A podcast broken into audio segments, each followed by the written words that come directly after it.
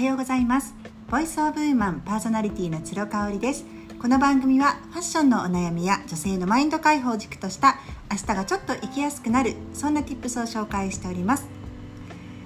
はい週末が終わりまして新しい週間が始まりました。ただね関西も梅雨入りをしそうな雰囲気ですね。皆様のお住まいの地域はいかがでしょうか？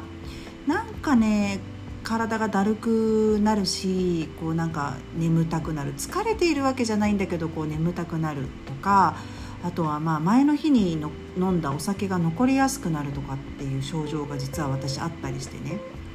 本当にね湿気の時期はね体調管理が大変。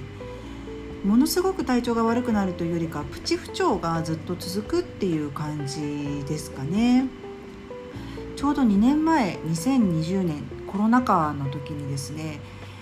あのめちゃめちゃ体調が悪くなりまして、まあ、今思うと自律神経の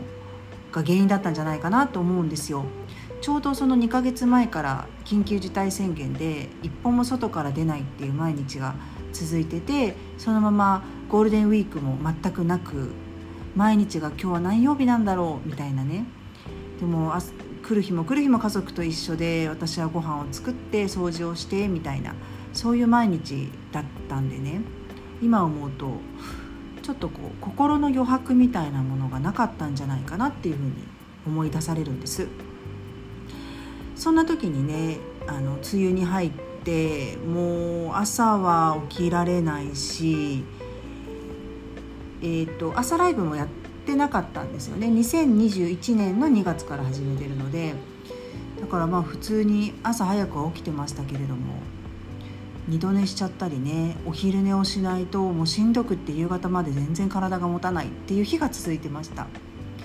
でそれをねひょんなことからお友達に相談をしてまあなんかお友達がちょっと腎臓のねあの疾患があるっていうことで私のご近所さんなんで近くの腎臓クリニックにを紹介してくださったんですよ。でそこに行って血液検査もして、まあ、私自身その腎臓のねあの特に異常は見当たらなかったんですけれどもうーんやっぱりこう少し更年期とかも入ってきてるのかなっていうふうに感じました。でそこであの女医さんでね女の先生がいらっしゃってすっごくいい先生で説明も分かりやすいし勧められたのがあのプラセンタ原液ですね。プラセンタって聞いたことがあると思います。注射とかでもありますよね。そうそのプラセンタの原液をねあの夜寝る前に飲んでみてくださいと。でそれはあのそこのクリニックが出しているものじゃなくて一般的に市販をされているクラシエっていうあのカネボウ元カネボウですよね。クラシエが出しているボンリッチっていうプラセンタの原液になります。でこれね二日酔いにもね効くし本当にね次の日からすっきり目覚められるようになったんですよね。なんかこうエナジードリンクみたいなものと違うと思うんですよ。あれはカフェインが確か入ってるから睡眠障害になるんですけどしっかり眠れるしね。いくつぐらい入ってるのかな？30本ぐらい入っててもうチューチューとこう口に入れるだけなんですけどそれ1回分で30本ぐらい入ってて1万円。ですね。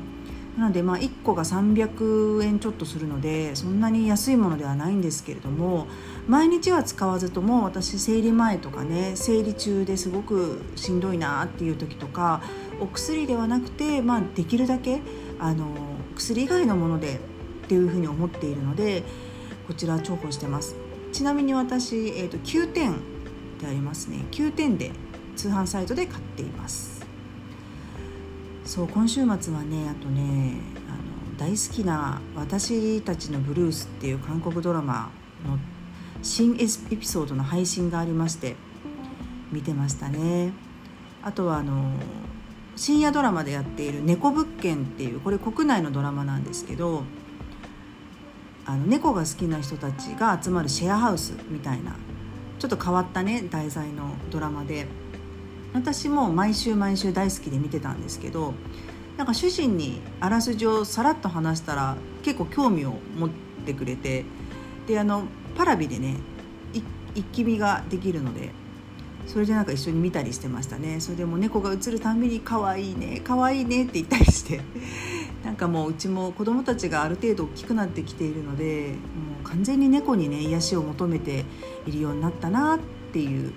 感じですね。うんで私たちのブルースのね新エピソードも良かったですね。あの必ず号泣してしまうんですけれどもうんもう本当にこのドラマあと23話で終わってしまうのが本当に寂しくってもうロスにならないように今次なるねあのハマり押せるドラマを探していろいろ見てます。で朝ライブでも皆さんにおすすめされたものがあるのでそういうのもこうちょこちょこと見てるんですけど私ねあの1話でこうググッと入れないとダメなんですよね。で特にこう主人公の人の顔とか声とかなんかそういったものがあの自分の好みと合わないとですねもう見る気がなくなってしまうっていうストーリー云々よりかもやっぱりその主人公登場人物の方の声質とかうーん風貌とかなんかそういうところを見てるような気がしますね。私たちのブルースはね14人主人公が出てきてでも1話2話に出てきた人とかはねあのハンスだったかな？ハンスとかも出てきてないんですけどあの全員がね知り合いでそれぞれが知り合いで同じチェジュ島に住んでいてっていう設定であの全てのエピソードにこう自分を投影できるっていう感じなんですよね。例えばえーと、シングルファーザーである細くがですね娘さん大事に大事に育てていた娘さんが18歳で妊娠しちゃうんですね。でその妊娠した相手、まあ、お父さんになる人がお父さんになる子のお父さんともあの敵同士なんですよね。ある昔は仲良かったんだけれどもちょっといろいろあって今はもうかなり仲が悪くて。でそんなシングルファザー同士の間に生まれた幼なじみ同士の子たちがあの、まあ、付き合っていて妊娠してしまうっていうエピソードがあってね。これを見た時にやっぱり私何を思ったかっていうと自分の子供がねこれから18歳になって10代のうちにもし付き合っている彼女をね妊娠させてしまったら、まあ、させてしまったらっていう言葉にも語弊があるかもしれないんですけどなんかそんなこと考えちゃったんですよね。であの結局そのシングルファーザー同士は憎み合っているので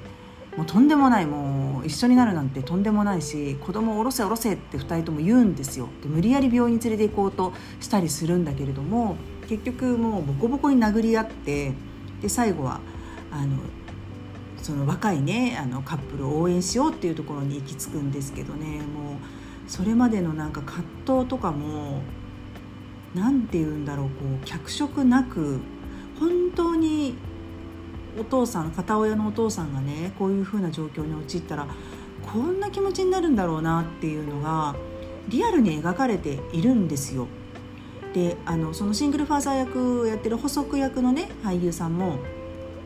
顔見たらすごいわかるぐらいもういろんなものに出てます。ヴィンチェンツィオにも出てたしもう本当にいろんなところに出てる俳優さんなんですけどボコボコにされちゃうのね。でも顔とかも特殊メイクなんですけど単行部できちゃってすごい顔になっちゃうわけ。ただやっぱりあの日本のいわゆる主役を張れるような俳優さんってそういう役にはならないじゃないですか。やっぱり自分のブランドというかねそのセルフイメージみたいなものが大事だしうん。汚れ役とまではいかないけどやっぱりいつも同じような役をやりますよね。なんかそれが日本の俳優さんだしだからこそ日本のドラマが面白くない理由なのかなっていうふうに思うんですよ。だからこの人たち誰だろうっていうあの深夜ドラマがね面白いのってあの名前もわからないような人たちが全力でいろんな役に挑戦してるからっていうのもあると思うんですよね。これはもう一流の人たちにオファーできないよみたいなちょっと汚れ役みたいなものも韓国ではね一流の俳優さんがやるんですよね。それがねすごいなっていうふうに思いました。